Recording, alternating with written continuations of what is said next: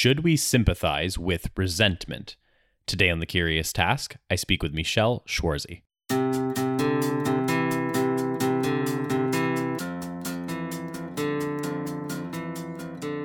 Welcome to The Curious Task from the Institute for Liberal Studies, where we explore economics, politics, philosophy, and other ideas from a classical liberal perspective.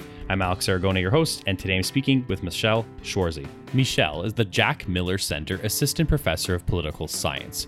Her research centers on the passions and the history of political economy, especially in the 18th century moral and political theory, and the works of Adam Smith. Her work has been published in the American Political Science Review, Journal of Politics, and American Political Thought. She currently serves on the executive committee of the International Adam Smith Society. Her first book, Recognizing Resentment, will form the basis of our conversation today. Michelle, welcome to the Curious Task. Thanks for having me. I'm happy to be here. And we're happy to have you on. So, Michelle, we base each of our episodes on a general question and go wherever the answers and discussion takes us ultimately. Our question today that we have is Should we sympathize with resentment? And we should probably start by defining exactly what we mean, of course. So, my first question to you really is let's start there what exactly do you mean by resentment? Well, that's a great question, given that I think that term is pretty hotly contested. And so um, it's something that I try to uh, introduce and define at the outset of the, the book to uh, put my cards on the table. So I pr- appreciate the offer to do that here too. Um, when I think about resentment, we think about an affective, negative affective response to harm or injury um, properly considered its injury. So it's often related to the anger um, that we have uh, at sort of various responses to stimuli, but usually resentment in particular is so defined as something that is a um, negative response to an injury. Um, that I make the argument in the book has some deliberative element. So it's not just an instinctive response, but it has a potential to be something that you think about and consider. For example, whether or not there was an actual injury, who did the injuring, what were the circumstances that led to it, uh, and so forth. Um, so that's how I think about resent, resentment, uh, especially from the first personal perspective, as distinct from anger. Right. So we're distinguishing, like, if someone, for instance, made a comment that like insulted me, I might, I might say, "Oh, I, re- I resent that," right? But but you're saying that it could be a more of a thought out, um, not only an emotional response initially, but more of like a thought out sort of state of emotion. Almost, it doesn't have to be something that's either flippant or sort of reactionary, right? Right. I think we often colloquially now think of resentment as a perception of unfairness, and really the kind of resentment I'm talking about in the book is a response to injury, right? That's the because um, the, the book is really making the case for the political value of resentment. And that that emotional response that we have to real injury um, has a lot of political value in terms of justice. Whereas concerns about fairness and unfairness are obviously wrapped up in our um, political life. John Rawls had a lot to make of uh, make out of our, our concern for unfairness. Um, but really, what I'm concerned with, right, is the resentment that's a response to injury. So, and another sort of general principle as part of the discussion, the larger discussion in your book, and I always, I always say to our our uh, listeners when, when we're discussing someone who has a book either forthcoming or already out like there's no way we're going to cover everything here because we're not going to read the book together sort of but but as i try to pull out general principles to explore one of them is also the idea that you know there's often sort of a reaction to resentment right like people often are quickly repulsed by others' resentment driven attitudes or actions, kind of thing. And, and, another part of the discussion today is also how you want to encourage people.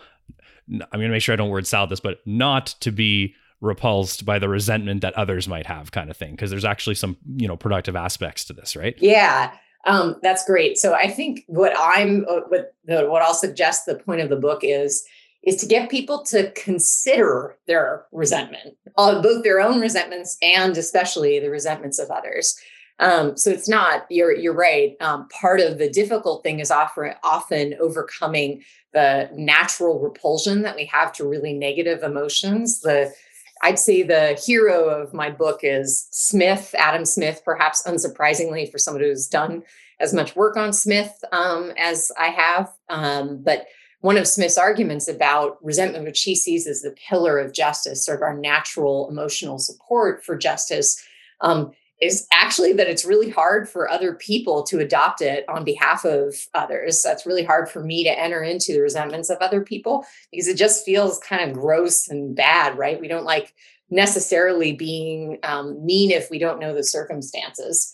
So the push for the book in many different from from many different perspectives is really to not get rid of resentment, not necessarily reject it outright, but start considering what we're resentful about, um, why we're resentful about it, who's resentful, those kinds of serious questions um, that make up the, the bulk of our moral deliberations rather than to say, oh, resentment's a bad emotion or resentment's unserious, resentment's not an, an, actual reaction to injury. And carrying that thought further, so you also make the distinction, of course, and you talked about Adam Smith, so we may as well get to that note now, which is the the idea that it's not just about under, understanding uh, when, for instance, yourself or others have their own level of resentment, but the idea that we can also sympathize with the resentment of others and that this is a productive factor. So, um, you know, I, I, think you also talked about like you know spectatorial re- resentment. So, can you get a, a bit into that and unpack that sort of this this idea that it's not just that I resent something, for example, because something happened to me or I've been done an injustice, but we can also tap into the, the resentment of others, for lack of a better term. Yeah, no, that that's exactly what it is. In fact, you're that's the the real argument of the book is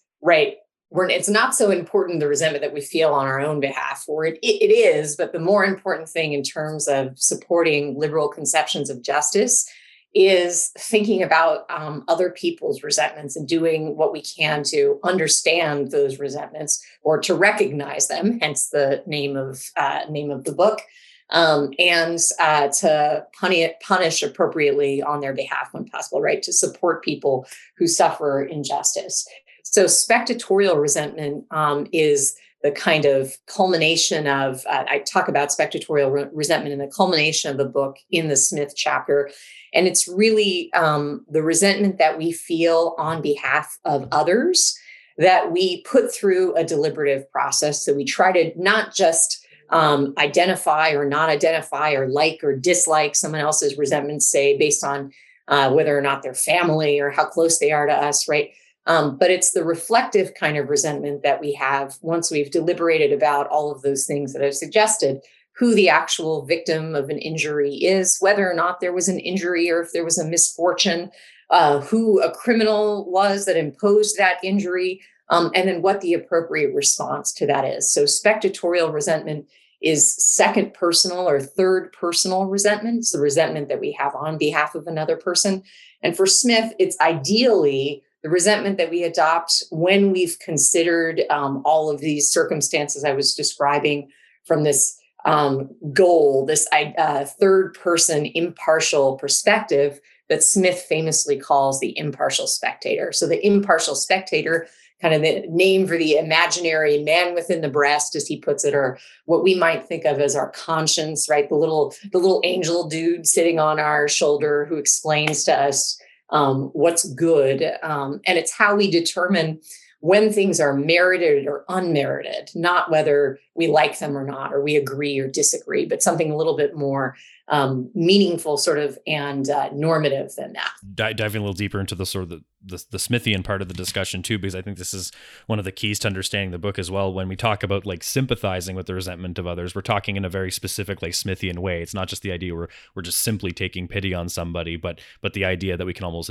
you know see ourselves in their shoes, kind of thing, because of that joined human experience, basically. Yeah, that's exactly right. I think you know if you take all of these terms have colloquial meaning, right, outside outside of their 18th century context or outside of the, the arguments um, that I'm trying to make using them, which is if we just say we sympathized, I heard my neighbors say they sympathized with the, um, you know, with the resentment of a friend of theirs.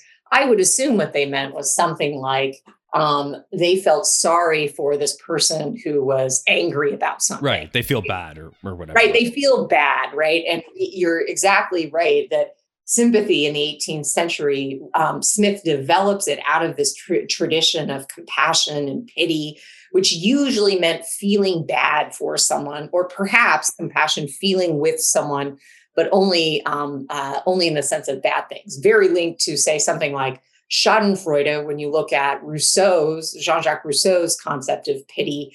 Um, which is, you know, we're really glad we feel bad for a person, but we're really glad we're also not in those bad circumstances, right? Um, and for Smith, as I usually teach him or talk about him, the really re- revolutionary way that he thinks about sympathy um, is perspective taking, right? Or what we might call empathy today. In general, what psychology research um, discusses as empathy today. So, sympathizing with someone for Smith isn't just feeling bad for them, isn't just um, instinctual, although he wants to suggest at base it is. It importantly has all of those deliberative elements that I was already talking about, right? For Smith, sympathy has this potential to be really really fortify common bonds with other people um, and to be really reflective about their nature our nature sort of what good reactions are in certain circumstances or it's all about uh, this norm that you get from these sympathetic interactions or forming that norm that smith calls propriety right figuring out what's appropriate in a host of different circumstances. That's what sympathy gets us, not something like whether we feel bad or not for someone. Right, exactly. And linking that up to another element you traced before, which is just you know the idea that uh, like uh, like that justice comes into play here. Like you said, it's not just like feeling bad that something happens to somebody. It's it's the kind of empathy and and uh, sympathy you just described, plus this concept of justice when we're building our idea of resentment here potentially. And one thing I, I noted that right in the intro of your book, you noted that especially when it comes to spectatorial resentment um, there's two factors to consider. It's not only sympathizing when someone is due respect, you said, but when they're also due uh, rectification. And I think that's a very important distinction to understand that they have to go together. Yeah, that's right. And in fact, that's the uh, that's one of the crucial points about understanding what Smith means by sympathy, right? Because if I just resent, if I just uh, pitied someone, right, uh, that was injured or was angry or something like that, usually that pity doesn't lead me to do anything other than feel bad. Or again, if we want to um, indulge Rousseau, then it leads me to be happy that I'm not in the same situation, right? But it's not anything like an emotion that pushes me to positively aid someone else, to help them, to consider the law as the appropriate means of fixing the situation, right? Um, whereas sympathy, when we actually empathize with other people, when we go through this uh, deliberative process to consider actual injury, what a victim is going through, right? With the, the, the way that I describe it in the book often is being sensitive or alive to the plight of the oppressed, right? When we think about what those things are, naturally, if we do adopt the sympathies of or the resentments of others and consider them merited, then the thing that we want to do is figure out, well, how do we rectify this situation, right? And so, how do we ensure that justice is done? And that's a big part of why resentment is such an important emotion for Smith and for the other thinkers in my book, too. And before I have a, some questions we're going to get to that are sort of about the more quote practical application of the idea of resentment and especially in the liberal project but before we we leave this sort of section of our conversation and um, when it comes to everything we've just talked about and if people are listening right now and sort of piecing together what they understand resentment to be in the sense you're describing it is there a way we can also help people understand that they can distinguish in a sense between a form of like justifiable resentment and unjustifiable resentment? Because as i was reading through um, and obviously this will be naturally biased to some degree by the liberal perspective but as i was reading through everything you're writing it's, it's clear that you know not every sense of resentment might be logical, which is one thing, but also even justifiable in the larger scheme of things from the liberal perspective, at least. Yeah, that's great. So again, I take Smith as a guide here for figuring out merited or unmerited, or if you're suggesting justifiable or unjustifiable resentment. Because the whole point is that's that's what we're getting at. It's not just saying everyone's experience of resentment um, is valid and right. Instead, we're trying to think through whether there was actual injury, whether the reaction that that person has to the injury is appropriate given the nature of it. Um, and so I think a lot of figuring out when resentment is justifiable and when it's not hinges on considering whether there was a harm done, was something that was uh, unavoidable, something where there wasn't intention necessarily at play, versus whether there was an actual injury to someone. You can identify an actor that um, inflicted the injury, right? Whether uh, there, whether you can't sympathize with a supposed criminal, um, whether that action was avoidable, right? So there, you can assign blame, and therefore you can uh, assign demerit to uh, an action. Um, that's how you start to figure out justifiable versus unjustifiable resent- resentments. And so you can also see, I think, um, in, in talking about that, how that process is quite it's a good word for that. Well, this isn't a good word for it, but cognitive, right? It's not just we feel these things. It's also we have to think through um, the circumstances to to consider whether or not this resentment is appropriate or not. Right. It's both like an intellectual and a visceral thing. Is another way of putting it. Yeah.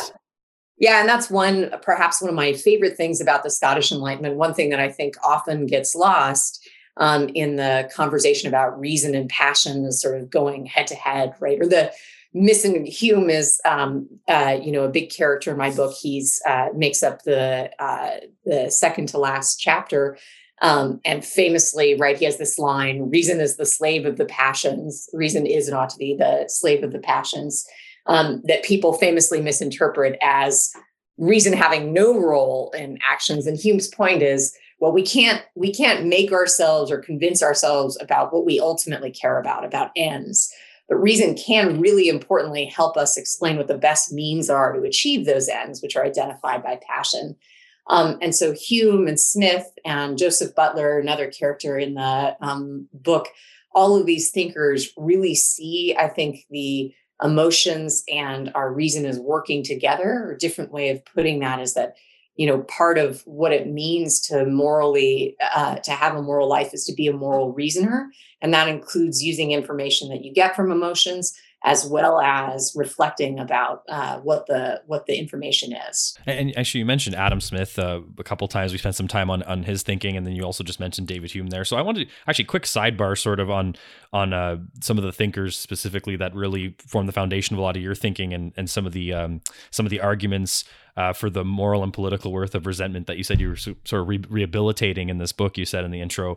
Um, you identify three specific thinkers Joseph Butler, David Hume, and Adam Smith. And this is sort of like ultimately an unfair question. And I recognize that, like to sort of summarize some of their ideas. But, but just at a very high level, can you sort of uh, we've already did a bit with Smith, but for instance, with Joseph Butler and David Hume remaining, can you kind of like grab a couple of key highlights and talk a bit about the kinds of uh, thoughts that they had and the kind of work that they did that is informing our discussion today and your work. Yeah, absolutely. And I should say there's also the first substantive chapter of the book talks about the context in which this account of resentment as an innocent motive uh, for justice emerges in the 17th and early 18th century. So the 17th, uh, so that chapter, excuse me, is about Hobbes and Spinoza and Mandeville and explains how essentially in the 17th century, um, you start to get this discussion of uh, the passions, even though we tend to think of the 17th century as the, you know, era of, the, of reason, right? When reason reigns supreme, there's actually quite a bit of um, and uh, quite a bit of work from 17th century authors on why the passions are important, what role they can play in making us social or unsocial, right? Um, or especially making us social or unsocial in large, diverse societies. And but generally, what you get is a concern with how immoderate they are, the kinds of consequences they lead to, and the fact that they are irrational. That we just see the passions as inconsistent with reason, and that's Hobbes's account and Spinoza's account, for example.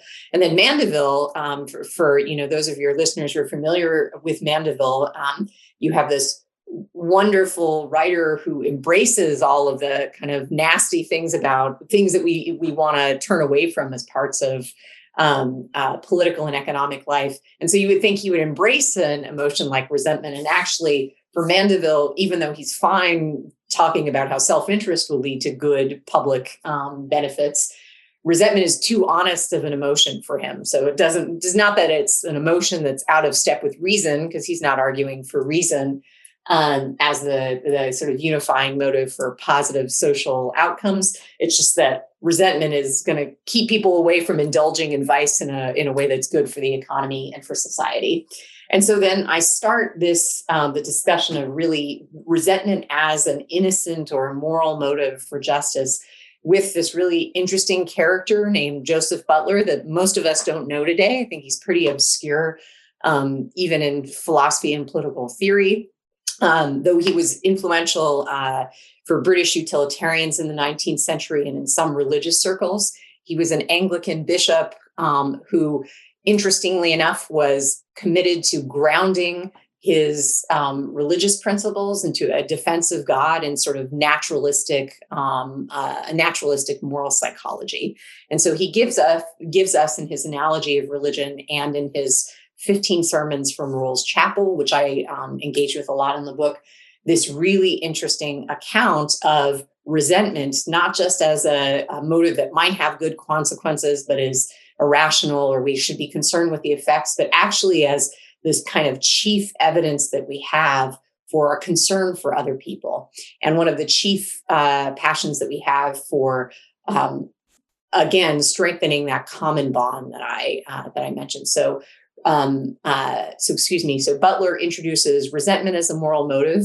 He shows it ha- shows how we can feel it on behalf of other people. Um, and he links it to justice in an, impor- in an important way. So he's really um, incredibly influential um, on Hume and Smith, but also the first person to talk about resentment in that way. So that's why um, he's really the person I begin that that part of this story of the book with. Um, the trouble is he doesn't really explain how. So it gives us an example of how we might feel it on behalf of another person, why it's important for justice. But the things that we've already been talking about, when resentment's justifiable, how we can judge among our resentments, all those sorts of things Butler doesn't really give us a good psychological account of that. He doesn't give us anything like um, the uh, an explanation of how what he calls deliberate anger, which is resentment, as opposed to um, sudden anger, which is first personal anger, how what that deliberation process looks like. So that's kind of missing. Um, and then ultimately, he doesn't really have a full uh, political theory. He has uh, one speech that he writes, an accession speech, where he talks a little bit about his political um, uh, leanings and something that looks like kind of a limited uh, argument for limited government. There really isn't, you know, you're kind of putting that together on your on your own. There isn't anything like the political, um, uh, the account of justice that you'll get in Hume or Smith. So that's what you get from Butler. That's what you're missing. So then I turn to Hume, who is kind of a tricky person to include in the book, um, as well as a useful one. And that's for for those of your listeners who are more familiar with Hume. They'll, they'll probably know that he um, was um, adamant that justice, unlike Butler and unlike Smith after him, um, that justice is an artificial virtue rather than a natural virtue. And what Hume means by that is just that um, supposedly justice has no natural motive or passion. Instead, it's something that we have to create. It's conventional. It's a different way of putting it. And really, justice for Hume is something like a private property regime, right? An agreement to, to rules um, that protect uh, property. And so um, it seems weird, perhaps, might seem weird perhaps for me to turn to him as someone who's interested in resentment as the motive for justice if he says, that there isn't a natural motive for justice. And I make the case in the chapter that that's not quite right. Actually, if you look at Hume's work, he does have an argument about what the um, affective components of justice are. Um, it's something that he calls the sense of common interest or the common sense of interest. Alternatively, you might think of it as like social trust and that that that uh, that feeling or intuition that we can have that um, if we cooperate for mutual advantage, the other person is going to cooperate too, right? So it's not just a rational consideration. Um, and what I suggest is that resentment lets us know, as, as Hume explains in his works, who we should consider uh, another subject of justice. So, because um, people whose resentments we can feel are other people we consider subjects of justice, sort of explains something really important about that process. That also leads to the innovative thing in, in Hume's thought, I think, something that we get from him that we didn't have in Butler, that I think is a really important part of spectatorial resentment ultimately. And that is that implicit in um, that process, implicit in the recognition of another person's resentment as justified, is a recognition that that person has a relatively equal moral and political status. In other words, I don't consider people who aren't on equal footing with me as people who are capable of being injured or people who deserve um, justice to be done, right? Who deserve rectification.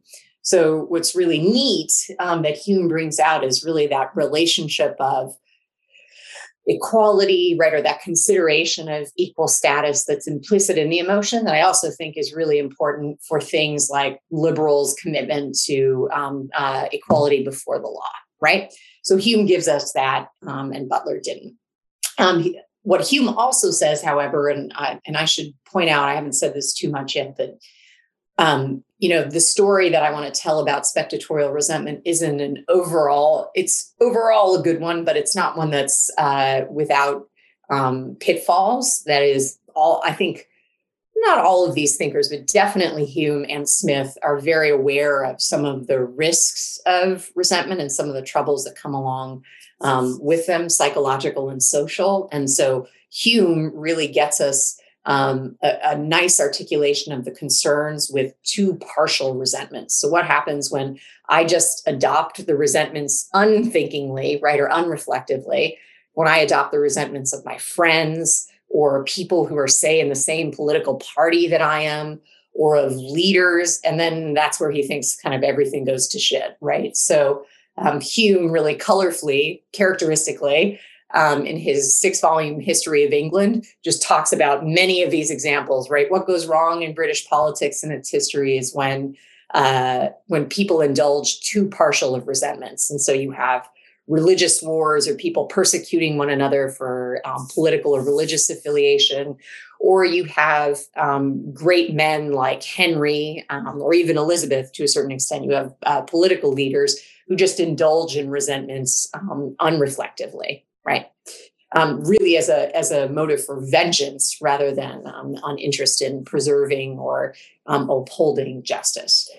So that's what Hume gets us. That of that innovation I think about a commitment to um, equal status implicit in resentment on the other on others' behalf, um, and uh, recognition that um, people who are subjects of um, our resentment are also subjects of justice but he also explains some of the real problems with um, not being able to adopt an impartial standpoint, just adopting the resentments of our friends or not being reflective about who we, who we resent and why, whether there was injury.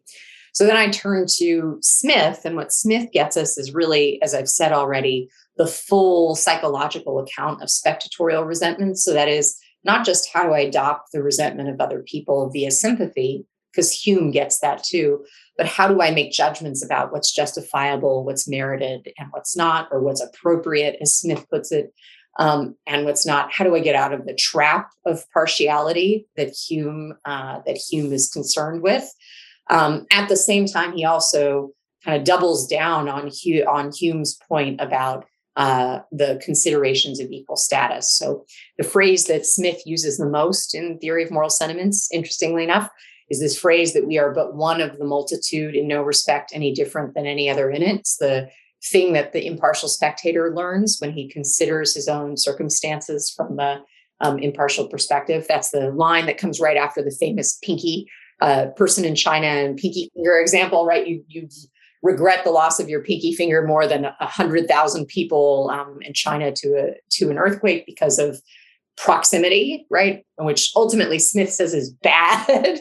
People kind of forget that. They think, oh, he's really realistic about that. But his point is we need to o- try to overcome. It's incumbent upon us as um, ethical persons to try to uh, overcome that natural um, limitation. Um, and what we find is if we are, are able to and adopt the impartial perspective, that we have this recognition that we're one of the multitude in no respect any better than any other in it. And so, what we do when we're appropriately resenting on behalf of others, we're, we're recognizing again that kind of fundamental equal status in a really important uh, important way for Smith. The last thing I'll say, and then just to to sum up, um, is that Smith, again, as I mentioned, very concerned about some of the social and also psycholo- individual psychological consequences of resentment. So on the one hand, it has this real promise as an emotion to motivate us to um, uh, to see the concerns of others, right? To see injustice when it happens and try to do something about it. On the other hand, he thinks even in the most well administered of states, that's his language, um, that it's difficult to get rid of all injustice, even if we're well intentioned, right? And we have a good setup state, it's kind of impossible to do that.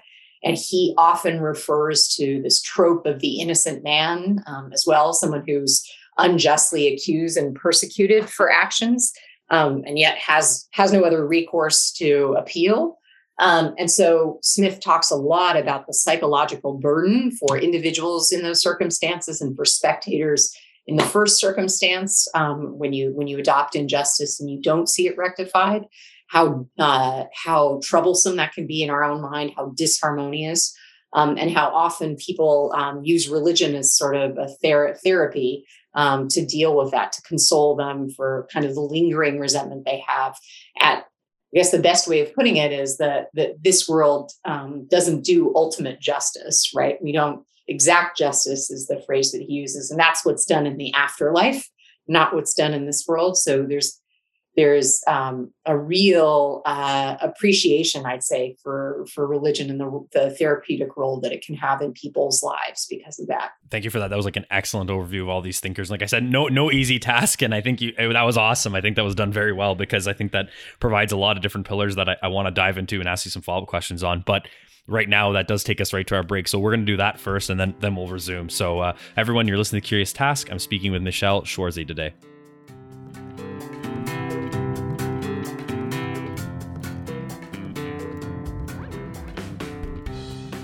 The Curious Task is a podcast from the Institute for Liberal Studies. Feel free to send questions, feedback, guest recommendations, or anything else that's on your mind to curioustask at liberalstudies.ca.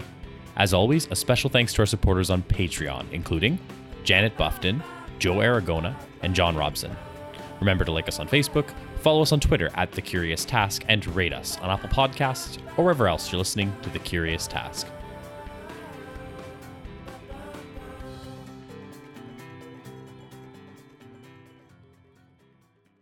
Welcome back, everyone. You're listening to Curious Task. I'm speaking with Michelle Schwarze today. So, Michelle, uh, I think the first half was great. We we talked about uh, what you mean by resentment, and we provided a lot of great context for that. We then dipped into some key thinkers and that inform your thinking on this, and some of the arguments that you're, as in your words, rehabilitating about the topic. And I said I had a couple of follow up things uh, to tie it more to like the liberal project overall before, and uh, and quote practical politics to some degree, just to to ground some of what we're talking about in, in different ways.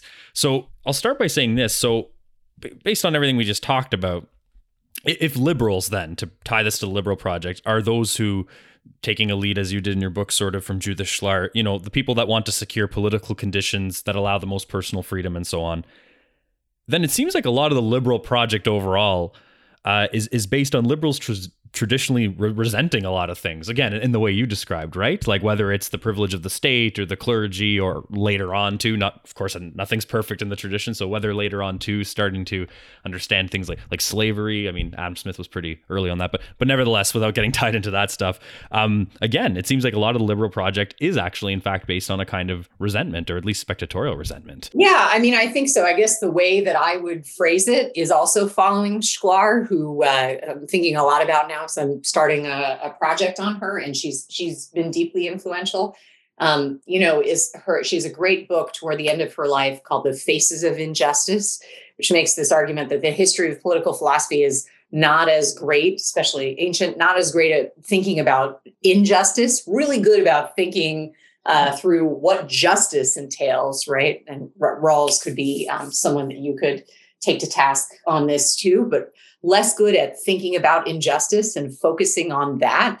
And I think that's really what liberals, in the way that she understands uh, that term and that I do, um, should be concerned with. It's not so much in you know setting up a perfect state or providing perfect justice in this world, right? Because those are impossible, and also we would be we should be very worried about anybody skeptical, right? Um, about anybody who um, has those uh, those grand projects.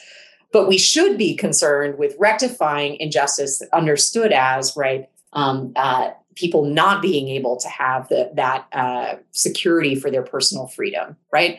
And I think what ha- happens too often um, in some in some uh, liberal philosophies is we forget that. And what's great about um, these sentimentalists as they explain like how we are affectively oriented towards injustice why that is a good thing, why liberal societies should not try to get rid of that, but instead um, the, n- not foster it, but channel it right towards uh, towards good ends. Specifically, at having the conversations about what injustice is, what injury is, what we can do about it. Those are serious, fruitful conversations um, that spectatorial resentment can get us involved in rather than things like can we realize perfect just perfectly just institutions in the world probably not probably not but we could we could do a lot in the meantime to to fix a lot of the bad stuff that's out there right? Right yeah and and, and tying like and continuing on that exact thought process. So again it may seem counterintuitive to those we're, we're just onboarding into this sort of idea of resentment. Um you know and, and you were touching on some of them there so i just want to go a little bit deeper into it. So i guess there are ultimately what you're saying some practical political benefits and positives you know and resentment again might seem counterintuitive at first blush, but like can actually end up being a productive force in our politics. I mean, again, people might equate resentment as like people lashing out and as, as you were kind of saying before, you know, voting with no rationality whatsoever. Sometimes people often frame it like that, but but you're basically saying, especially with this focus on injustice, that you know this can, for example, awaken people into thinking about the injustices of others, and that could be a productive political force, and so on. So so there are practical, like actually, uh, you know, political benefits for the liberal project with resentment too being brought to politics. Yeah, I think so. I mean, I'll take the the vignette that I have at the outset um, of the book in the uh, introductions about the civil rights movement and about how um, Martin Luther King Jr.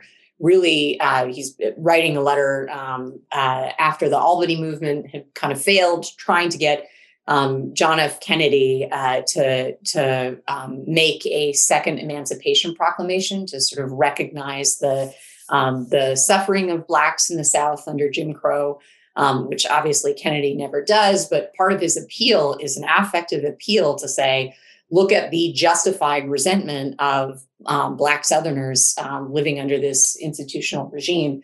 And can't we recognize this? And there's a nice uh, uh, speech that Kennedy gives, um, parroting a lot of the uh, information that um, that King um, has in his letter. So I think again, civil rights is one example.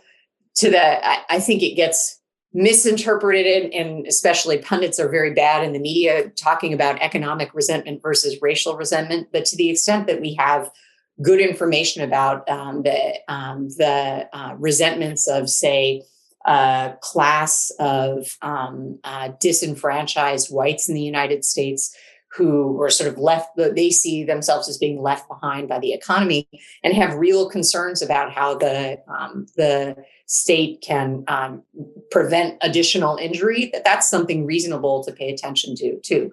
Again, the question should be focusing on whether there's actual what the actual injury um, is, and therefore, and then what the appropriate response to that is. Right. So, so the way I, I, see you continually framing it too is that it's often not an end of it in and of itself in some context, but a gateway into further understanding of justice and injustice. That's exactly right. That's exactly right. So, how else could I describe this? I have a toddler, and uh, a lot of managing a toddler is trying to manage very big emotions, right? So, what you find is that you can't like she gets pissed about anything that happens, right? That doesn't go her way. And trying to resist that just leads to like that that's a futile task. The better thing to do is to try to redirect that or to suggest positive things. And I think um, I don't think all uh, adults are just big toddlers, but I do think there's something to recognizing that emotions like resentment often have real. That's the point, right? Often have real bases, and to suggest that they don't is um, disrespectful and really not part of what the liberals should do broadly. We should be concerned with these uh, claims of injury, right, and claims of injustice. And and I'm just going to throw sort of like a, a couple of like what some may view as like sort of quick hit objections to the idea that resentment might be a good thing in politics or channeling into it. And and by and for all those listening again, when the book does come out, we encourage you to all go go check it out. I'm certainly not implying that this isn't covered or something and it's a gotcha, but I think it's it's a good laneway into different ways of tackling the discussion. So like you know there is someone might for instance say that um, you know, if, if, we recognize resentment and understand that it can be productive, there's also people that are going to recognize that it can be productive for their own means, but maybe that doesn't end up being positive uh, in the in the macro. Like for example, you know, politicians clearly recognize that um, you can create resentment, and that might ultimately be in unjust form of resentment but but nevertheless you can create it and then it, it, the politics of divide and conquer ultimately becomes pointing resentments at each other. So that's when a lot of people come into play and say well this is the problem with emotional politics and focusing on injustice or even social justice. These things should be more rationally calculated. I know that's not a very pointed question but i just thought to throw that out you out at you to get your some thoughts on it because people will say well ultimately it, the whole game uh, in the most cynical sense, is pointing resentments at each other, justified or not. Yeah, and I'm sympathetic to that, especially the manipulation of um, of the pu- of public passions, you might say, by demagogues or um, or corrupt politicians.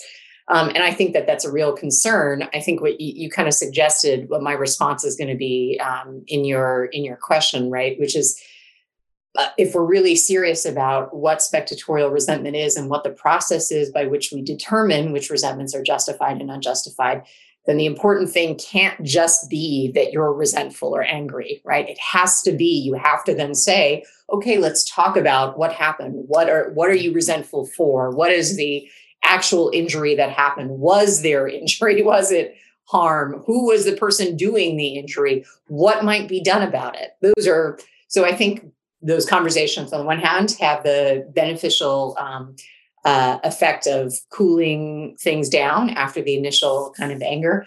And two they push people to i mean there are a lot of resentments that uh, i think some people might say irrational but instead of irrational let's just say are unfounded right? And if what you find after seeing politicians just try to foment um, anger among their populace is just a bunch of angry people, well, then we can say pretty reasonably, I think, that that's not, that, that would be difficult to be justified. That isn't the kind of resentment that we're talking about. Um, and if we care about uh, either injustice or justice, that's not something we should focus on. In, in your response there, one of the sentences you sort of said two things real quick, and I think they're very important because, like you said, on the one hand, it's it's understanding whether the resentment, you know, has a justifiable basis and so on and so forth, and then you said, and then what to do about it. And I think other people might say that there's also a risk in that latter part too, what to do about it. Like even if someone um how would i put this? Even if someone recognizes that a certain resentment has a certain legitimate basis and then we can say for the sake of argument most of us would agree that there is uh, a pain someone is feeling for instance that is justified and they've been hard done by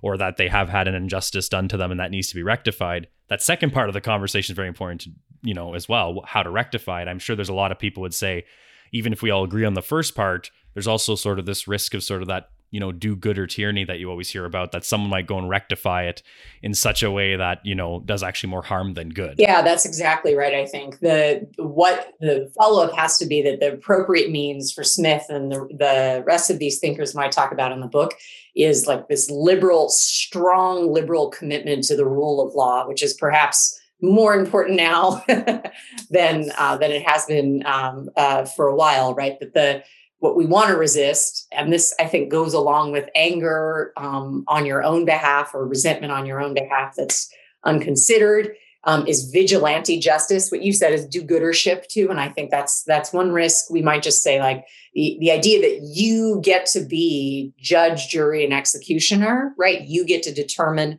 what's right what's wrong and then uh, and then dole out punishments or rewards is just not that's not part of the liberal project right? Instead what happens is we have this discussion about whether there was injury and then what the appropriate means to do about it uh, is, and then this supports a liberal commitment to write the law. Now as i mentioned people like smith especially say it, uh, recognize that that might that might be insufficient in certain cases, right? That there might be a demand for uh, exact justice that won't be realized by the system of law. But what we do not do is we do not still take things under our own into our own hands or dole out punishments on our own behalf, right?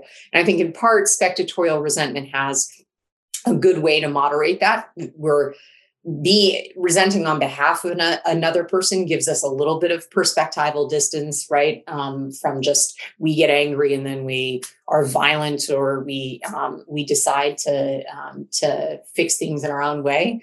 Um, but it also again because of this deliberative process shows us how law um, and the means of punishment that we've set up are the appro- appropriate means um, to deal with those issues and sh- and shifting gears a little bit, but sort of in the same vein. Like you know, there are some people right now, um, you know, talking a lot about you know whether it's how it's caused or where it's at polarization especially in the american scene right now in american politics but specifically there's also some people doing a lot of work on like how social trust and you mentioned that before is, is tied to that um, so one might say that even if resentment can be a useful tool and produce some positives, like so, for example, we might take a situation where we recognize uh, an injustice and that needs to be rectified. Um, I guess some may say there's also the risk that resentment also might negatively affect sort of the default level of trust that we have for people in society. That is to say, if there's a group of people doing an injustice, knowingly or not, to another group of people or or whatever the case may be, we sort of start building the attitude that well that group over there is wrong. They're the ones causing the injustice, so we're not therefore looking at them in, in, in the same way as ourselves. We're looking at them as a group not only for that injustice to be resented, but the group to be resented as well. Yeah, I think that's, uh, you're talking a little bit about this risk that I, I said Hume mentioned, right? This idea of partial resentment. So the idea that we have such strong group affinity, as, as psychologists have been um, uh, demonstrating for a while now, that um, we're just likely to adopt the resent unthinkingly the resentments um, and affinities of our group, and that's it. There's an out group and an in group, and we support everything the in group does, and we easily set up these distinctions between in and out group, right? And so, doesn't resentment support that? my answer would be again. If you fall into the partial group, if you're not actually going through the appropriate deliberative process to take this impartial perspective and to consider the circumstances, then yes. Um, also, if you decided, as we were just talking about, um, right, that you you or your group was the right actor to dole out punishment or to correct the injury done, then you would always, then you would all, not always, excuse me, but then you would also um, be worried about right that that risk of um, of fomenting um, further divisions. Um, I think if this process happens um, as intended by Smith and others, and we can, I think it's totally reasonable to uh, be concerned about how feasible it is or what kinds of social divisions might exist that inhibit it already, right? We might just be at a point where, unfortunately, but to, to be very realistic, right, that the kinds of shared values that we have, the amount of shared values that we have, say in American society, um, but perhaps in Canadian society to a certain extent too, are diminishing. And so if that happens, if you have too too few things in common, then it just becomes hard to sympathize with, um, uh, or almost impossible to to sympathize with other people. Now, of course, my answer, my solution to that would be you want, you would want to have more shared values. What you want to do is actually um, enable people to sympathize with diverse others. And I talk a little bit about this in the conclusion to. Um, Smith uh, actually um, spent a lot of time on the kinds of problems that uh, oppressive or extreme economic inequality can cause for sympathetic prospects. That when you have too great of class divisions, say that the, the rich and the poor become just so socially uh, uh, far from one another that they just it's impossible for one to know uh, what the other's life is like. And that's really bad from a moral perspective, right? When you have people that don't have that shared core um, or aren't able to sympathize with people. And I do, and I do have one more question for you before we head to our formal wrap up as our time winds down here. So, in, in the intro to your book, you and you've talked a bit about it here too. Uh, it frequently alludes to what liberalism will, will lose if it only rationally calculates but doesn't feel about a certain way about certain principles. And you say, "quote Uh, liberalism need not succumb to the emotional or moral impoverishment that comes with an extreme reliance on rationality. In fact, it it must not if it is going to survive as a meaningful political philosophy. I mean, that that's good unto itself. But I just wanted to throw throw it over to you and say, is there anything you'd like to add to that thought? Because I, I I said the quote because I thought it was great, but is there anything you'd like to add to that before we head to our formal wrap up? Because I think that that's very key to a lot of underneath a lot of what we've been talking about as well. Yeah, I mean, I would, I think I would just underscore it. I, I still think I've, i recently had a, another conversation on a podcast about the the book, and uh, uh, um, interlocutor pushed me on the point that isn't isn't don't we have too much? So you know, as I said, I started this book as a dissertation a long time ago. Now I'm old, a decade ago. Um, and at that point, it felt like I had to convince people that resentment was important. I do not have to convince people of that politically. Instead, I have to, you know, answer this other question that he mentioned, which is, don't we have too much? So isn't the shouldn't we get rid of some of this? And I I think um, politics um, is always about what people care about, right? What matters to them. Um, and in a democratic society, in a liberal society, we want to take those things seriously, and those things matter to us. So it is really important to not act like they don't exist, um, both from a respect um, uh, uh, perspective that we should we owe fellow members of our society respect, and then also from from the other perspective that I mentioned in the book, which is we should be concerned when we don't push people to think through their more um, uh, violent emotions, right? That those can often lead to a lot of the political violence that we unfortunately see more of today. And I think the way to get around that isn't to um, wishfully, you know, hope that those emotions will just go away. Rather, try to get people to engage in a deliberate uh, deliberation or rational uh, conversation about what concerns them rather than acting like their concerns aren't real, right? And with that, our time has pretty much wound down here. So I'm going to bring us to our formal wrap up. So, Michelle, let me say we, we talked about a lot. I think the conversation was great. So let, I want to try and bring the conversation full circle and put a finer point on our exploration of the question. Uh, in each episode, I want to make sure that the guest ultimately has the last word. So let me ask you, what do you ultimately hope are the main takeaways for someone listening to you here on what resentment is and why we should recognize and sympathize with it. In other words, if you want to leave someone with one or two or just a few takeaways, ultimately, if anything, from this conversation, what would those be? Great. So I think resentment is not simply anger. Resentment is a really important emotion that tells us about whether or not people have been harmed or injured. It can connect us to other people through sympathy uh, or empathy and it can help us um, recommit ourselves to rectifying injustice or to being committed to injustice. So, there's any takeaway, I want people to uh, disconnect, as we've talked about already, resentment from pity uh, or or sympathy from pity or compassion, or resentment just from the um, negative feeling that we have when we think uh, things are unfair, and to focus on all of the additional questions uh, that it gives us when we have it. What is the injury? Was uh, was there an injury? Who wronged us? Who are victims? Is there injustice? But I think that those questions and the conversation around them is really fruitful um, for liberal citizens. So that's what I hope they take away. That's an excellent place to leave it, I think. So, Michelle Schwarze, thank you very much for joining me on the Curious Task today. Thanks for having me, Alex.